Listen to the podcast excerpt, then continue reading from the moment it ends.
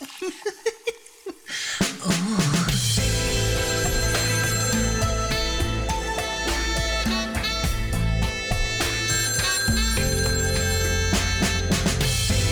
oh, Cheryl, I think we've got a caller. Nightline with Carol and Cheryl.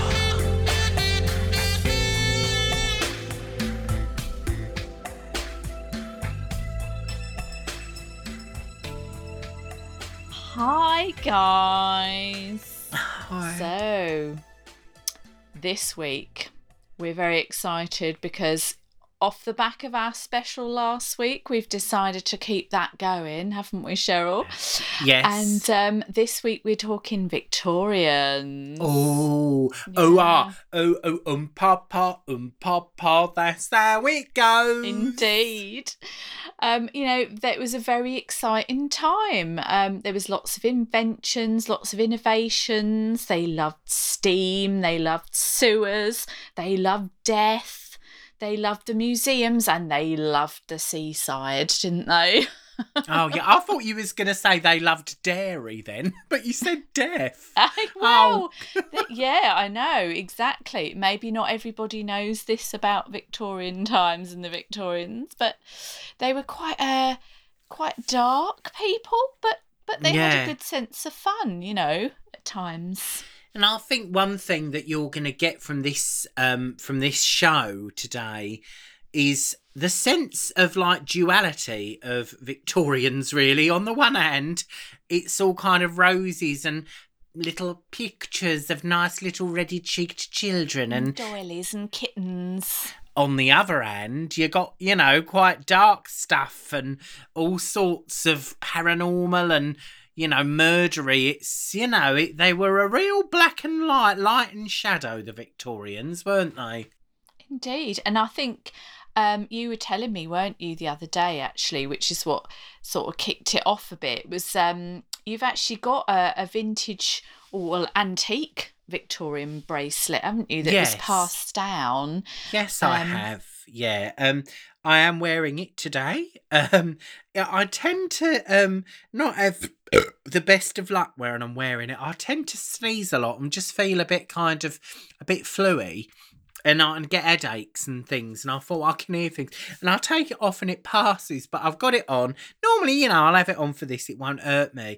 But um, yeah, it, it's kind of um a chain. I'll describe it. It's like a charm bracelet with little things on, and I think um l- glazed smeg beans Oh, from uh, very, Victorian horses. Oh, right, very nice. fitting. So you've even got some antique smeg beans for your collection. Yes, I have. Yeah, I mean, I'm thinking of putting. I normally keep my bracelet in my smeg bean cabinet, which, thank you, Carol, looks lovely in my living room. Um, and uh, what I was thinking of doing is taking casts of the smeg beans on the bracelet and maybe having a new bracelet to wear or turn Right. it into necklaces, earrings. You know, could sell it as Good merch. good idea. Yeah. yeah, Well, it sounds a little bit to me like the bracelet might actually be haunted, Well, uh, which is very fitting, obviously, uh, with this week's topics. I think um, if you'd like to get a really good introduction to the Victorians, um, then I think you know we you have to start with museums, don't you? I think really. Yes. Oh, and the beautiful thing about this country, about Great Britain, is um, especially in London, I think probably in other cities too, museums are absolutely free. You've got the Natural History Museum, you've got the Science Museum, you've got Victoria and Albert. You can just walk in the British Museum. I think that's really special. You can spend hours in there, can't you? And, and we have, haven't we, Kez? Oh yeah. all the old dildos and things. Exactly, I know. We always home in on all the dirtiest stuff, basically, don't we? Yeah, yeah. But yeah. your first pit stop's got to be the Pitt Rivers Museum, hasn't it? I think they loved to collect things in, in them days, didn't they? Put them in jars and cabinets and things. They could look at them. They didn't want it alive, you see. They wanted to kill it Oh, and no. then keep No. it, didn't they? Well, yeah, you can't you can't bottle it. You can't bottle it or or pickle it or show it off to people. But yeah, that's the Pitt Rivers Museum, um, and it's located in the Oxford University Museum of Natural History. Um, and uh, I, I, say check that out. Um, but yeah, kind of what what kind of stuff would you typically find in that museum? I mean, it was it very much represented the collection of eccentric Victorian gentlemen with a lot of money and a lot of time on their well, hands. Yeah, exactly. Going around the globe collecting sort of, you know, digging stuff Curiosities. Up. Yeah, and curiosities like shrunken heads in jars. We had quite a quite a long good old look at those, didn't we? In fact, I sort of had to had to peel Cheryl away from the glass after she was having a look at those. Yes. Oh, I know. I was mes I was mesmerised. Really. Yeah, yeah. I don't know if you had the bracelet on, but perhaps there was a connection there. well, I did actually. Maybe it was kind of like kind of magnetism. It was drawing me towards them. Exactly. Like some kind of smeg bean tribal magic or something, you know. You never know. Yeah, they maybe they used to use smeg beans in those in their, you know, tribal rituals in those far flung lands where they used to I think it's sort of achieved by they take the skull out and then sort of boil the head down so it's sort of shrunk basically. Right, I see. And then presumably they turn the they'd turn the skull into like a, the top of their cane or something. Exactly, yeah, you know, you can imagine a, a, some kind of a warlord, can't you? And then you know mm. the Victorians scampering about with their moustaches and and um, pith helmets, just sort of taking things without asking, basically. Yeah. Well, so um, the pith helmets were they made of orange peel or? I'm not really sure. Do you know what? I think that could be true. yeah, like the yeah. membrane of an orange that they you peel off. Collect yeah. them up and sort of. You, you'd probably need a lot of oranges to make a hat out of pith, wouldn't you? You would. I think you yeah. would do. Yeah. But they and they loved to stuff things, didn't they? They'd go and like find all these exotic animals and like i don't know you know anyone who's been to various sort of museums like natural history museums um also, Tring, Tring, Tring yeah. Natural Tring, Museum of Natural History in Tring. They've got loads of like little dioramas, like stuffed kittens and mice dressed up having tea. Exactly. Like Beatrix Potter. Yeah. It's, yeah, it's a bit mawkish, really. But dead, dead things. Yeah, yeah. Dead, and they've like sewn them, and you see the in the corner of their mouths, you see the little kind of black wire where they've sewn them up into a smile, and then these glassy eyes looking at you. And it was um, it was actually the Rothschilds that owned that museum, wasn't it, as well? Oh so, yes, well. Yes, Ross's kids. Well, the glitterati or whatever them. it's called. I don't know. Yeah. Yeah, so you know it runs deep. Yeah, well, my mum's um, she's she's been into taxidermy for a very long time. Um, and uh, she's she's also driven a taxi and kind of combined the two, but that's the story for another day. Um, yeah, so she she stuffs all sorts of things. It I think my granddad used to um you know, used to have arguments with people, family members. You know, things got a bit heated. Someone had kind of back, smacked someone round the head with an ashtray, and then, oh God. So instead of disposing of their bodies, he just stuffed them. so my mum learnt from an early age how to kind of stuff humans. Dogs, there's a lot of stuffed dogs at my mum's house. Literally, oh, yeah. mm, every yeah. room you go in, there's a stuffed dog makes you jump out your skin because there's a new one every day. so yeah, yeah she, she's quite she, prolific. with her collection. She fills them with all sorts of things. Really, it's usually um, like tins of chick, dry chickpeas, Skittles. Skittles are a favourite actually. and probably it's a good place to hide things that you don't want people to find, isn't it? Really? Oh yeah, all sorts of yeah. things. no, well, she's got a whole room players. as well, hasn't she? Of those ones yeah. that are sort of a bit more, slightly more elaborate. Some of her attempts are a little bit more worrying, aren't they? But yes. mice having having a party, having a rave. She's got something like that, hasn't she? And ducks on the phone. yeah, yes. Oh God, this what is it with her and the ducks on the phone? Well, loads of them. You know those Mickey Monkeys Mouse sitting phones. on toilets. You know, it's just yeah. Like, she. It's the humour, isn't it? It's the dark humour. Oh yeah, she very, very much, much, so. Some of it I don't get. Like when she puts like somebody like an arm on a, you know, or like a snake on an arm or a, you know, a pelican on a, you know, with a with high heels. Where she kind of melds the animals' bits together and things. Yeah, and well, yes, Yeah. and sometimes there's human parts which she says are from Stoke Mandeville Hospital, but you know. Oh, yes, okay, Mhm. okay.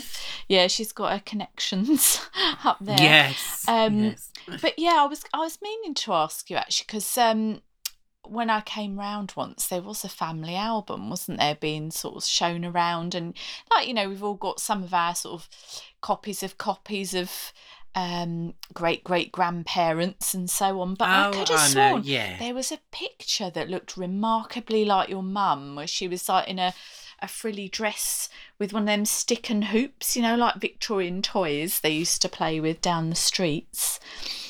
Yes. Yeah. Well, my mum, um, she's she's quite old. you know, I wouldn't. I, I you know, I, I'm told that's my great grandmother, but I do think the re- resemblance It's is very- uncanny. Very uncanny, isn't it? I mean, they obviously strong family resemblance in the Skinners. but- Yes, yes, yes, very much so. But I wouldn't put it past my mum to be Victorian, to be honest. Yeah, it's probably all the fags, isn't it? it's like preserved her, or maybe she's stuffed. I don't know. Well, that's true, actually. Maybe she's stuffed herself and then she's kept alive by the power of smeg. yeah. Blimey. Well, um, I think we should we should talk about the uh, lady herself, Queen Victoria, whilst we're on the Oh subject. yeah, should we should we kneel down or curtsy or? Probably curtsy and just duck because she might throw something at you. Oh yes, yeah, quite grumpy, wasn't she? She was known for being a bit of a sourpuss. I think mainly because she she lost um, Albert, didn't she? She lived she lived and breathed for for her Well, the- Albert. theirs was a was a great love. You know what I mean? It really was, and and that's why in London, almost every every area of London, every every borough, there's at least probably about five or six Albert streets, Albert Road, um, you know, Victoria and Albert Museum, so many monuments to him. But you notice this the next time you're in London or pe- you know people abroad when you're able to come back to London, you look around you and you notice all the streets that are called Albert this, Albert that. Even in Hong Kong or you know You're places that were colonies, right, there'll be. Albert this, Albert that, Albert the other, and um, he well his namesake was also um. There's a rumor about what, what the Prince Albert is, isn't there, Carol? Oh, well, yeah, exactly. Yes, I think a lot of people nowadays know about that piercing that a man can have on his uh, on his cock, basically. And it was, yeah, known as being the Prince Albert ring, which supposedly is down to the fact he had such a large schlong that he had to Oh, sort I of like tie it down like a horse, you know, like the the bit through its nose kind of thing. Right. Yeah, did. Oh, that's news to me. A bit through the nose. um, Oh, I mean, no, I don't mean that, do I? I mean like a like a cow, like a cat. a, a yeah. hoop through its nose. Yeah, exactly. No, well, I mean that explains why there's roads and monuments named after him everywhere. If that were me, I'd be bloody mourning as well. Exactly. Yeah, you know, we love the BDE. what a woman won't do for yeah a bit of BDE. BDE. um, but you said you were watching a bit of a, a documentary, weren't you? About Yeah, it's her on Netflix, actually. Yeah. Um, yeah, it's it's called Victoria and Her Children, and I didn't really know. Like, I know she had loads of kids, and I just thought she was, you know, like typical queens. They're a little bit distant, but love them. You know, bit bit removed, bit detached. But oh my god, she was a complete bitch. She was horrible to them, like Oh. playing mind games and oh, if you go off and if you speak to your sister, then I won't speak to you, and basically constantly threatening to cut them off the old time. And the Mm. worst thing about it is, like, if they hate her so much, oh, they didn't hate her, they didn't hate her enough to cut her out and not get the money though, did they? Yeah, Yeah. She she kept an hold on them because they was all used to having their diamonds and diamonds. Spoilt brats, I bet they were. So you know, maybe she kept them in line. But um, although there's been some some talk, hasn't there, of her offspring, uh, like her great her grandson was uh, possibly one of the uh, suspects in the Jack Jack the Ripper murders. You was tell is it Albert Victor? That's right. Yeah. Oh, there you go, Albert again. Albert again. Exactly. Yeah, his name. Albert. Victor. Well, why do they think that? Um, well, because I think there was accounts of um, apparently somebody saw a royal carriage speeding away from one of the scenes of the crimes. Oh my God! So what? They was complicit in it. Well, you know it, and uh, I think it's possible that uh, Queen Victoria knew, but she No. obviously couldn't possibly have let on, you know, so had to Well, let that go. Well prince Andrew. I'll just leave that there. I'll just leave that there. they are a slightly strange and inbred bunch, the Prince royals. Andrew. I mean, no comment. I'll just leave that there. I'll just leave that hanging. Yeah. Yeah. Mm, indeed. I don't swear. Oh right. Tramps okay, nightclub okay. and uh, Pizza Express. Yeah. So Yes. So Jack But the anyway, Ripper. I yeah. mean, oh god, Uh, my my family, obviously Carol and I are from Aylesbury in Buckinghamshire. Um, but I come. My family originally come from the East End. We're from Bow. My my ancestors worked down the markets in Whitechapel. Um, you know, I, I I've I've grown up with stories that you know Jack the Ripper, um, you know, actually affected affected our family. I think we had family friends that were involved. Um, and it was just the biggest thing. I mean, it's famous now, but it was just like the biggest hysterical media sensation. And the papers were like drumming it up as it was going on every day. Like, when's when's there gonna be a new one? Who is it? It was like it was it was like hysteria, wasn't it, of the whole country? exactly The whole it was like empire. you know the tabloids basically getting getting all that going, weren't they, amongst the public eye? So, um, but you know, it, it's I suppose you know we all love a bit of a a serial murder story, don't we? I mean, it's Oh, that well, morbid fascination. Netflix. Yeah, I Yeah. mean, we're still doing it Hello. now. Yeah. Um, but yeah, you know, so and they never really got to the bottom of who really, really did it. So, you know, there's lots of people still trying to work it out even now. I'm possibly even thinking of doing my own investigations on that subject, but um for another time, you know. So Oh my god, you we should film that and like put it on YouTube, do it like a documentary. Yeah, I might just maybe we'll go and do a bit of Ouija boarding on the sort of the the sites of each of the uh, murders or something. You know, that could be Yeah, good. well, there's. I wouldn't mind getting down Bagel Bake actually down Brick Lane. I bloody love them. The yeah, tuna drop melt in on the way round. Fuck me, they're gorgeous. Um, yeah, I think that's a really good idea actually. yeah.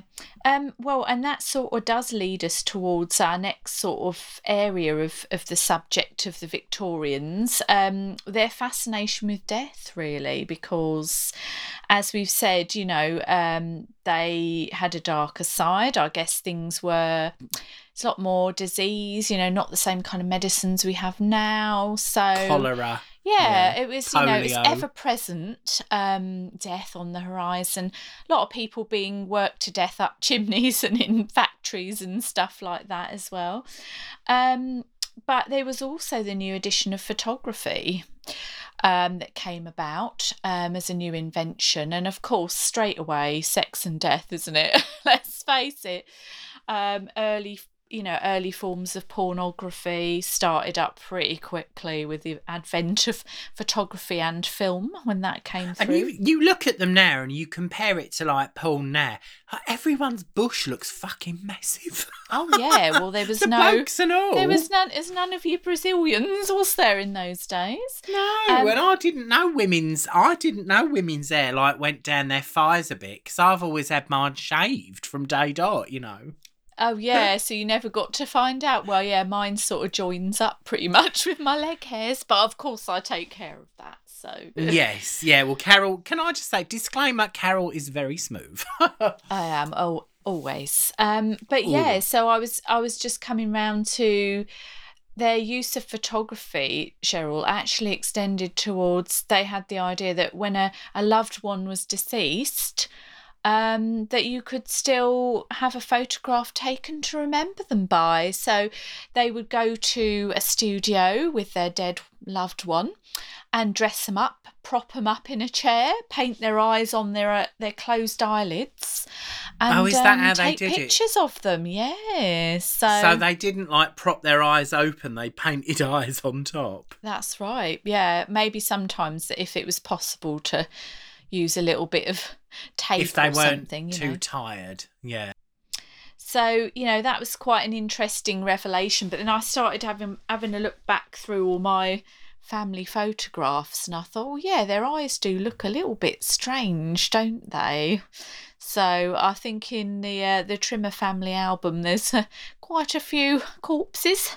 Um, but anyway, yes. so so that was quite an interesting thing I thought about them. Yeah, and it's Um, all. I think it's all French, when it all that stuff. Well, the porn certainly was. Yeah. Yeah. God, you know, it was the hub of smut in those days. Well, the the Moulin Rouge, the Belle Epoque, when it's all Paris. Exactly. So they were smuggling in, you know, there's this thinking, all prudish English people, you know, oh no, clutching me pearls or me jet or whatever they happened to be wearing in those days. And oh, not me. But, you know, on the sideboard, they had some dirty pictures of women with big muffs, basically. So. Yeah, and you just lift up. You you lift up the. You lift up the kitchen table. You lift off. You lift. You lift up the tablecloth, and you're gonna find loads porn. You know, you just lift up the lid, and you'll see. Yeah, if you're in a Victorian house, little tip for you, just just have a little route round, pull up some Yeah. floorboards, see what you If can you- if- find. If you can stand the very kind of busy, busy decor, lots, lots going on on the walls, on the floor, Oh, they everywhere. must have they must have spent an eternity just dusting things. That's Yeah. what I'd say, isn't it? But then Yeah. that's probably why your mum likes it the way she does, you know. Well, she tends not to dust too much, which is a bit of a fire risk. You know, we have lots of fires at my mum's house, but you know, she's all she's she's made a bloody steel. I reckon that woman. The amount of times we come in the living room, the whole house is just smoking, and she's just sat in the corner like an orange glow from her fag, and it's like, Mum, left the Yeah. oven chips on again. Terrible, isn't it? Yeah, you got to do it. got to do a fire watch on your mum all the ways. But you know what that Quentin Crisp used to say? You know, after four years, it don't, doesn't get any worse. Well, I'm I'm not convinced about that, to be honest. No, Um, yes, she's testament to that. Um, but yeah, I mean, like, do you think now we should have a go at um, perhaps doing a bit of a séance? You know, because obviously we we're talking about the fact that um, they were interested in death. no, I, yes, um, I do want to, but I think I'm going to take the bracelet off. Oh yeah, I all think. I think that's for the best. Yeah, we don't want any bad energy Mm. coming into the room. Um, but yeah, I mean, seances were Okay. all the rage back in those days. The Victorians loved it. Victoria and Albert, in fact, apparently did used to take part in a few seances. A- and Albert's um, massive cock would have been nicely tucked away. Yeah, just breeches. imagine that. Oh, Oh. I am. Do you think I he? Do you think he had like a chain running all the way down to like an anklet or something? Well, I, I suspect there may ha- even have been um, kind of a, a concealed uh, connection to him and Victoria. I suspect Oh, yeah. There the chain might have been sewn into her because it well you know leg, one, of her leg of mutton sleeves or something and you know perhaps she, she gently tugged on him and brought him off You know what? I think because I did actually find out, you know, that um, for a time the Victorians were a bit partial to uh, nipple piercings.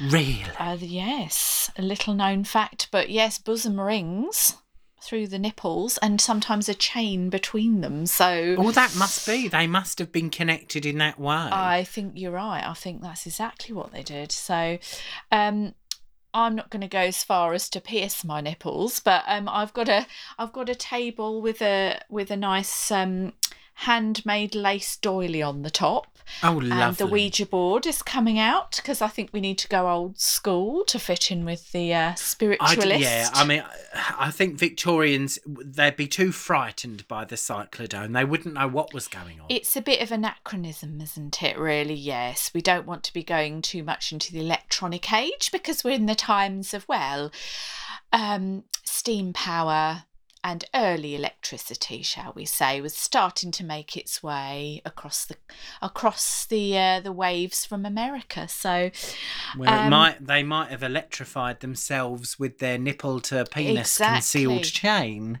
Carol, yes, so. I might even put a copper plate down and Mm. put my feet on that, you know, and just have a current running through. Oh, I'm blum- You know what? I told you those copper plates I got you at Christmas would come in handy.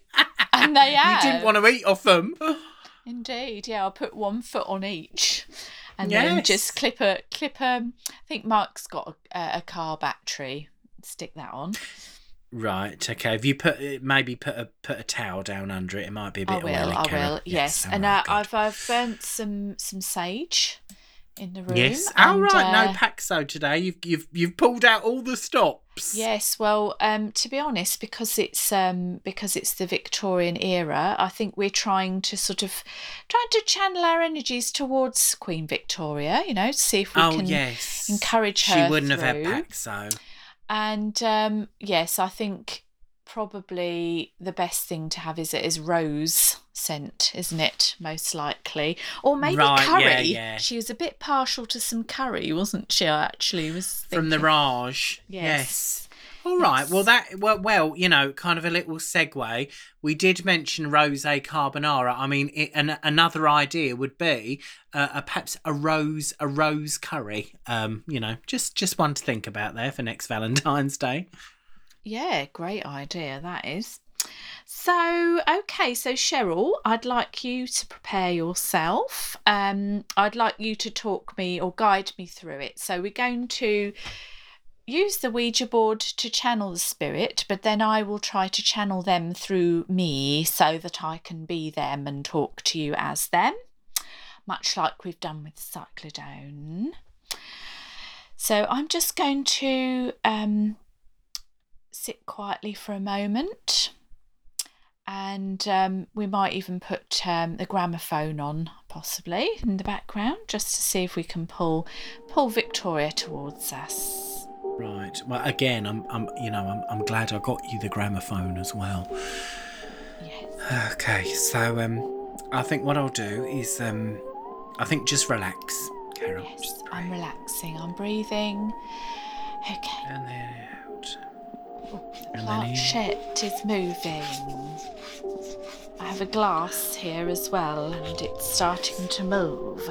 Okay, and we're spelling out Oh, somebody's W drumming H I-. W H I T white white and it's moving C H A P. Oh, it's moving fast. It's moving very Oh. fast. Oh. P E L White Chapel. Oh, hello there. Oh, hello. Who might you be, my little precious? my, my name's my name's Cheryl. Um, I was only saying earlier I do like going down Whitechapel down Brick Lane. I, I quite like. Do you do run the bagel shop? Do you run Bagel Bake? Is it oh, you? I, I, I can't tell you about uh, bagels, my dear. But um, what would you, what would you take for a sack job? Oh, I see. I see. Takes I one and no uh, one does it. I have five guineas Listen. My in Well, my I'm in the middle of a podcast, but go on then. Um, listen, I, d- I don't charge, darling. Oh well, uh, that's even better. Uh, but I, I must insist uh, that we have some privacy. So, could you take me to your quarters? That's all right. Just turn, just turn right here. It's um, it's just past the beanbag. Okay. Take it if you like to sit down. I, I, I hope you don't mind, uh, Cheryl. Um, take a seat, if you will, and uh, remove your knickerbockers. I am going Oh, to. Uh, I'm going to bring in my, my bag. I have a, a, a doctor's bag of instruments, if you don't mind. No problem. I'm not wearing any, but I'll take my leggings off. I think that's for the best. Uh, I don't need uh, knickerbockers or tights or stockings. For for this. Um, They're right. off. Oh, Excuse, well, excuse yes, the, there is excuse quite, the smell. There is quite an acrid smell, uh, but I think uh, this should help. Um, Cheryl, do tell me, do you have uh, a large room? Um, I don't, well, I don't, I think I think it's average sized. I mean, I've been told Oh, I'm, I'm quite tight considering. Oh, that's very good. Okay. Um, well, if you can show me your parts, I'm going to uh, release the beast. oh, I mean, you should be able to see it. I've got no labia. oh, that's rather strange, but uh, quite alluring, uh, I have to say. Well, I'm going to clip clip things out of the way, despite. I hope you don't mind. oh, your hands are a bit cold, love. Oh, Yes, I know you're a uh, spirit and all, but come on. I'm going to reach behind me into my bag and see what see what toys I have to play with today. Oh, don't. I hope it's not Lego again. That bloody hurt. Oh, oh you went half good with your fingers. Oh, Oh well, is that enjoyable for you? Oh, yeah, it's tip top. Oh, yeah. Tip, tip, tip, a rock around the clock. Do you like Die Hard? I'm just thinking about it. I wouldn't mind watching it, actually. A die hard, oh well. uh, Are you asking me if you would like to die hard? Because I think that's what's going to happen. No! Oh, I've got my knife. Carol, Carol, Carol, Carol! Here I Close, close, come. close, close. Goodbye, goodbye. Oh, oh, Cheryl. Oh my goodness me. Do you know, I think that was Jack the Ripper. I've just made the connection in my head. Whitechapel, womb, knife, it was. doctors. It was Whitechapel. Oh my goodness me. And I didn't even get a bagel out of it. Did you work out who he was? I couldn't see him. It was just this mist across his face. He had lovely Well, fingers. I mean, the doctor's bag. I mean, that says something, doesn't it? I mean, wasn't there word that it was there was a sort of royal doctor as well? I think that was being, you know, was a suspect. Um, but I do have to say there was quite a strong feeling of his cock was pierced. So That's evidence. I Do you think it was Prince Albert himself? Well, Prince Albert Victor, you know, we we we were just talking about that, weren't Well, we? the so apple doesn't fall far from the tree then, like father, like grandfather, maybe like son and father. That's what happened. Yeah, maybe that's what happened, and and we were talking about it, and that's what came through. Oh dear. Oh so my god, I can't believe I just came very close to death. He was looking right up my womb. That's not good, is it, really? Oh dear. Well, I think we should I think you should probably go and have a bit of a wash. Um and yeah, I think I'll have to I'll have to do some clearing when we've finished. Definitely. Right, well, while I go and have a shower, how about we have the next episode of Dilly and then we'll come back good idea. Good a few, idea. few more Victorian facts for you. I'm gonna, I'm just gonna jump in the shower. So, um, All right then, well- see you after this.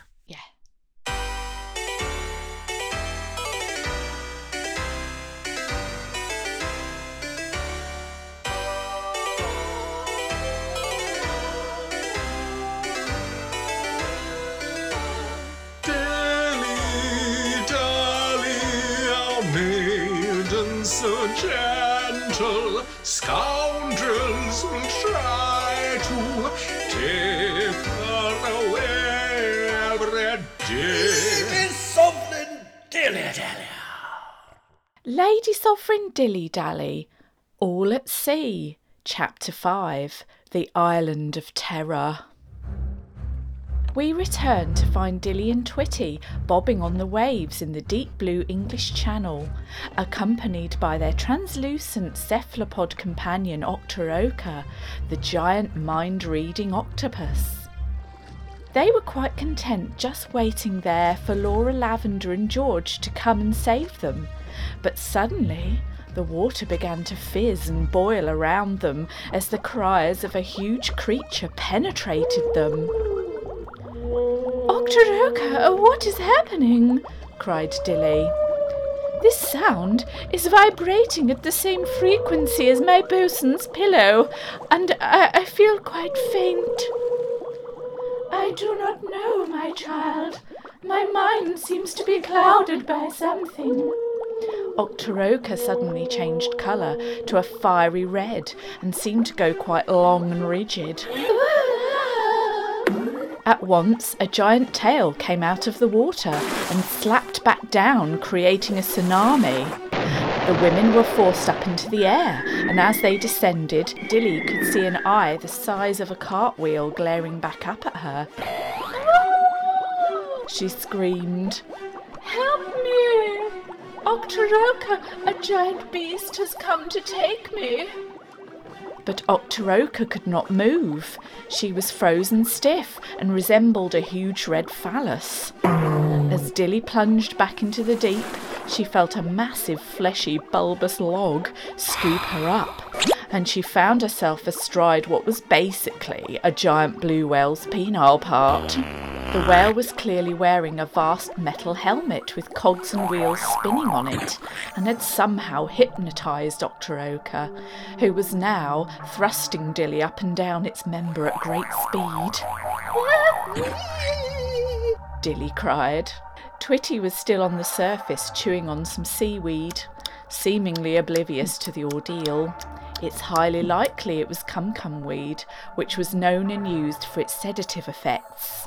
Once Dilly had reached almost supersonic speed, the whale came off, propelling Dilly and Twitty hundreds of feet into the air on a giant stream of whale cum. The pair came straight back down and landed headfirst in the sand on what appeared to be a desert island.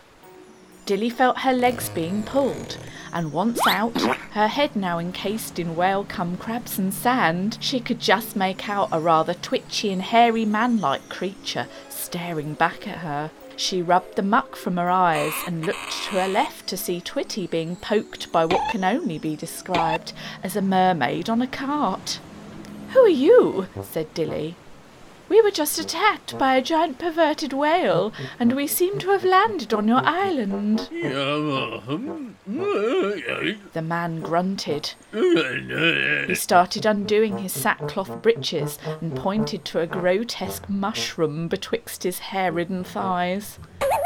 Oh, uh, well, I see. Perhaps we have landed on an island inhabited by primitive creatures. Twitty, are you okay? She rose to her feet and backed away from the sweaty dog man and helped Twitty to hers. What do you think you're doing here? said the mermaid rather pertinently. This is our island, and you shouldn't be here. Master Lecoq will be very angry. But we were attacked, said Dilly. The force of the whale's ejaculation carried us here. What is this place called? Maybe we can talk with Master Lecoq. I am sure he will understand. And pray tell, what are your names? Oh, really? Oh, well, that'll be Spamfunk the man whale, said the mermaid. Master Lecoq's finest creation. And this is the island of Jizzy. And my name is Fishy Fanny, and that there is Ballsack. The master gave us our names, he did. I shall bring you to him. Maybe he'll find a use for you. Dilly and Twitty followed on as the freakish pair took them up a long and winding track amongst the palm trees and coconuts. Ballsack was pulling Fanny along on her cart by a string and wanking as he did so. Dilly saw all manner of strange and unknown flora and fauna, and had the strong sense at all times that there were thousands of eyes eyeing her as she went.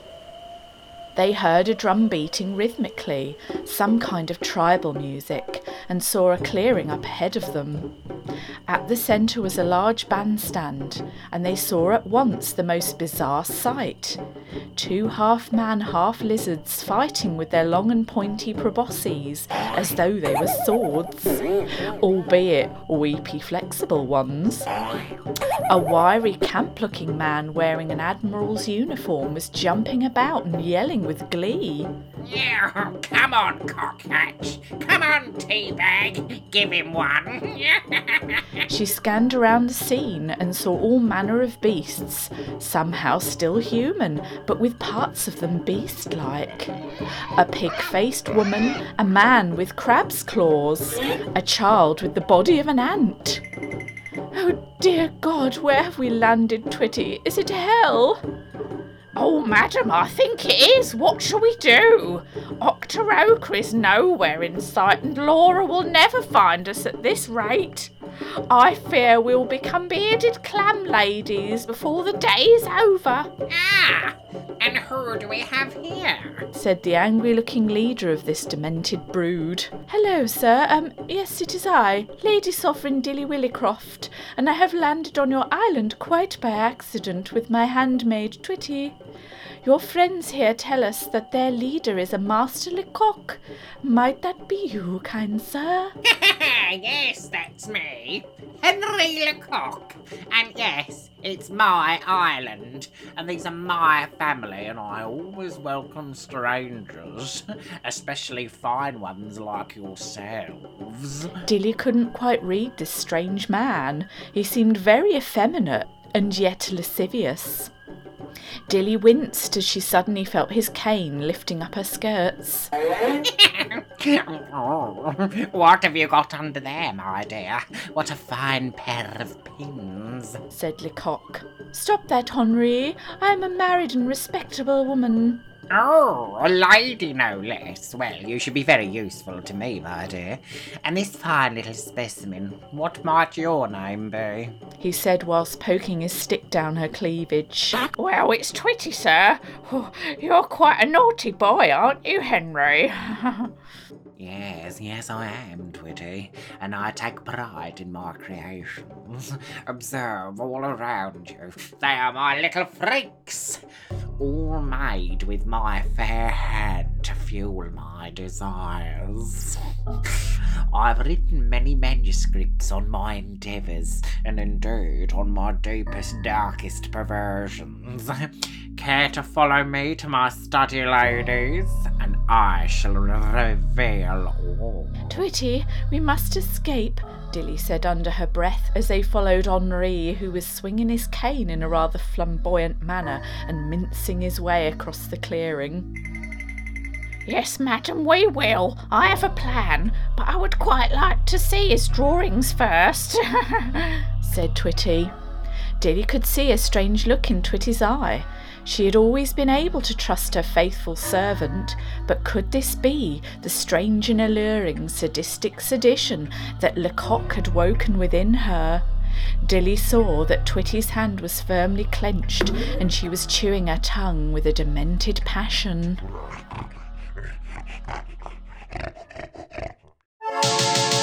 I'm all at sea. On board a boat with the man in me. Will blow me down, I'm nearly drowned. I've got to swim 'cause the tide's come in. Don't make me walk the plank. I'd rather have the spank. Don't hang me from the yards on this bilge inside my tank.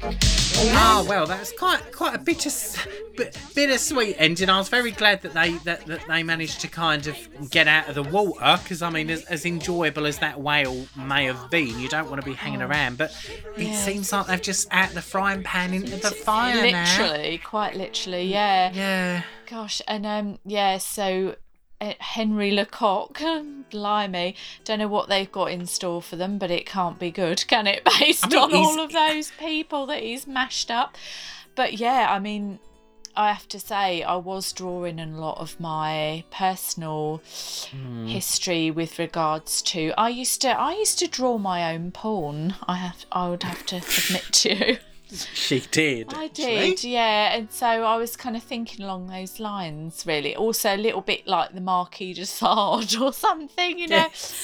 Um, so you know, I used to draw myself lots of um, dirty things, and um, I mean, was it? Did it work, or was it kind of a bit, you know, a bit kind of half- half-mast? Did it do the trick, or was it a bit oh, like it did. I mean, sometimes Oh, it could get pretty dark, and I had to dispose of it straight away. You know what I mean? Like we've said before, once it's over with, you just want it gone, don't you? So, Right. Yes. Yeah. Exactly. Like close the window. You know, get rid of it. Click off it. Yeah. Exactly. So, um, yeah, I, I'm not going to go into too much detail, but yes, it was a little bit sadistic at times. So, Well, I think we're getting it. We're getting that. That that's kind of coming through in Dilly, Karen. I think if you it don't mind me saying. but you know, um, there's been issues, hasn't there, in the past with censorship of of um, books and novels, like obviously D.H. Lawrence. Um, yeah, you had your saucy, saucy literature from all sorts of time periods in history, like the Marquis de Sade and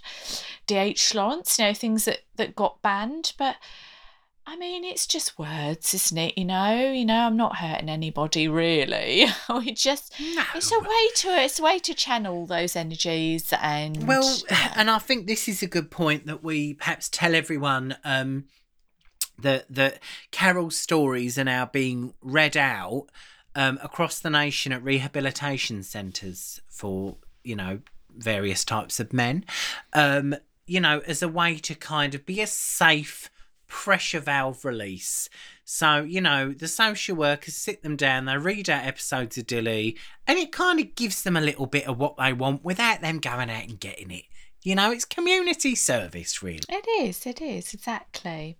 Yeah, we get like little letters from the like fan mail. You know, the Carol's got like a whole new load of fans. You know, oh yeah, most of her. them, most of them are flashers. Basically, they just they Yeah. haven't they haven't felt the need, shall we say, after. But their their having that. handwriting's coming on. Actually, I'll, I'll, I'll give them that. But um, Yes, yes. yes. So Um, um, Yeah, yes, just um, coming delving delving back into the Victorian times. Um, so I believe we've got some uh, f- some fun Victorian facts, Carol. yes, indeed. Let's have some fun facts. Fun facts. So, um, it was popularly believed in Victorian times that the skin could actually breathe. Um, and because of that, they didn't like to cover their body too much while sleeping because they thought they might suffocate, see. Um, and that theory partly came about because an experiment took place where a horse was covered from head to hoof in shellac. Um, and of course, the horse died within hours. um, but you know, it wasn't due to its suffocation. It was just basically it, it sweated to death. Right. I mean, was it was it a nice colour? Because my shellac, I normally get like a red or. Possibly, I'd like to think it was clear because they wanted to sort of see what. Oh, lovely. I don't yeah. know. Well, I mean, God, so, you know, you're gonna you, you're giving an awesome manicure, fair enough. But you know, I know sometimes people get it on their cuticles, but I've never heard about them getting it all over an horse. An actual horse manicure, yeah, exactly. So you know, so they so they were sort of getting things. They was getting to grips with science and medicine, weren't they? But you know, still got a lot of things wrong. Yeah, I mean, if they weren't mel- melting down horses for glue, they was blooming covering them in nail varnish. So, um, next one, what was ars- arsenic, Carol? Yeah, apparently they used to use it a lot. So, you know, cosmetics, toys, wallpaper. And it's not like they didn't know it was poisonous because they it was actually the most popular choice for doing murders in those days. Uh, mainly because it was just so cheap and like freely available. So, you know, I mean, I don't know. I think it's sort of like nowadays, spits out health and safety gone mad, really. You can't It's one. It's really done a do anything, yeah, But I mean, I don't know as I'd like to be back there. Well, I think um, I've that that reminds me of like Victorian food. Like they used to adulterate their street food, food for the poor. Like I think there was a famous thing about they sampled a bit of ice cream and it had like fleas and cum and air and you know I mean I've found similar things in my home, but I know they're there. Um and like and like arsenic, I believe in bread to make it more what or flour, and then all their teeth falling out. Oh, God! Yeah, Blimey, they I lived, mean, there was they lived a short life, but they lived it hard. I think. Yeah, and this really is the days goes. before BBC Watchdog. You know, with Lynn Lynn Lynn Faulds Wood and then um and Anne Robinson and and Alice Beer, Yeah, of course. exactly. If they was around then, there'd be no children up chimneys, would there? no, they blooming wouldn't. And and what's this um one we've got here? I think it's our, our, our last our last fact. Now, Carol, set the record straight. Is it true or is it false about the whole dildos orgasms thing?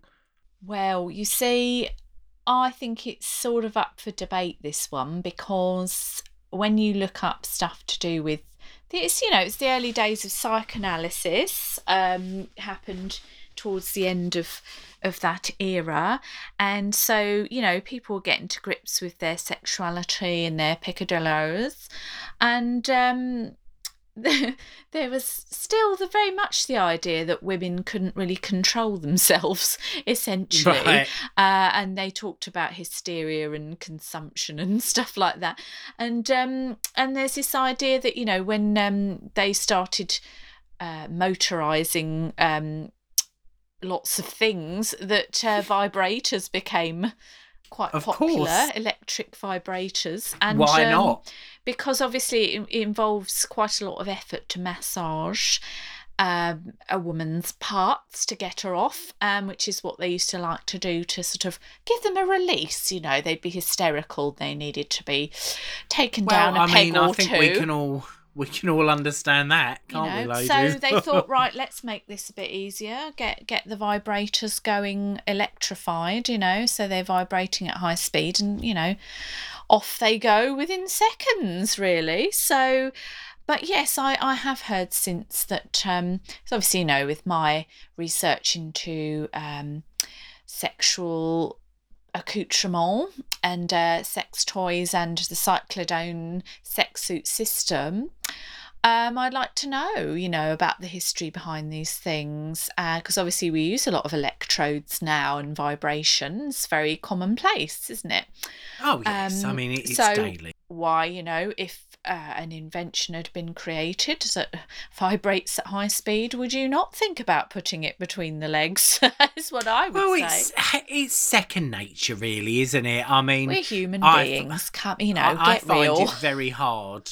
I find it very hard to brush my teeth and just keep the bloody thing in my mouth. Exactly. I think anybody, you know, men or women, male or female, get something in your hand that vibrates at speed or does quite a good job of of suctioning things. I think we know where that's going. So I'm going to stand by that. I think that did happen. And, you know, I suppose it was not really about women gaining their sexual freedom. It was more about a lazy doctor not wanting to uh, hurt his wrists wanking someone off, really. But um, but yeah, nevertheless, uh, they were very much, you know, necessity was the mother of invention, wasn't it? So we Well, got a lot out of the Victorian era, including um, sewers.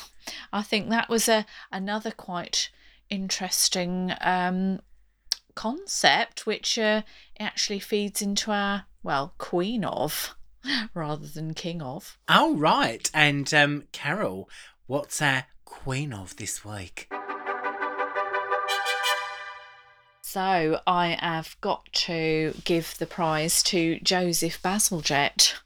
Oh, He was the engineer that basically we spoke about in a previous episode uh, of the podcast about the Great Stink The of Great 1858. Yes. oh, the great stink, of course. Them driving trains into the Thames. Exactly, Yes. and filling it up with poo, basically. Yeah. So, um, yeah, so something got something had to give, you know. So Queen Vic, she got the engineers down, said, "Oh, all this smell, it's just too disgusting, and I can't go on the Thames any longer." I'm And, sorry, um, Vicky. you know, so it had to be done, and so he created a load of well, massive pipes basically to funnel it all down. I'm not really sure quite where it ended up going at the end of it all. Probably piped it into some poor people's slums or something. Um, but yeah, For them to eat, yeah. exactly. But it actually transformed things because they used to believe that diseases were caused by bad air and humours and miasmas and things. yeah, and Um, it's not funny. Humour my arse. No, exactly. Nothing funny about that. And uh, yeah, it, it sort of dried up a lot of the problems they had with cholera and other, you know, dysentery and other things. And, um, you know, so yeah, they just had a massive poo pipe, which is being upgraded, as we know, at the moment. Yes. Well, y- you um, uh, speaking of which, you're upgrading your cesspool, aren't you, in the bottom of your garden, and you're also having a massive poo pipe put in. Yeah, I think it had to happen, didn't it, really? I think that's probably down to the fact that Cheryl's surreptitiously had hers funneling towards mine, haven't you? Sorry. The fatbergs got in the way and sort of piped it round. Oh, down to my Sorry. I think, oh, well, Mike did say something about finding finding a few leads connected up to the electrics as well. So might have to have a word with your Steve about that. Oh God, don't! Oh, there's so many things I've got to have words with him about. I found a finger in the bin again. Oh, okay. Well, let's hope it's just a a cast off from your mum's. Um, Yeah, well, yeah, nice nail polish on it though. At least you know, Oh, nice that's colour right. actually. Yeah, Yeah, yeah, yeah. nice. Well, so hope you enjoyed the uh, the vile Victorians, as we could call them. Um, but you know, they've got a yeah soft spot in our hearts and minds. Oh, definitely. We would literally not be here without them. So, um, exactly. yeah, if if you um if you want us to cover any other uh, other time, doesn't necessarily we can we can go in the world of science, religion, um, cooking. Just you know, send us an email. Hello at carolandcheryl.com. and um, well, until you do, we're just going to keep going our sweet way, aren't we, Carol? see what we can see what else we can drum up on the nightline. See you guys. Bye. Bye.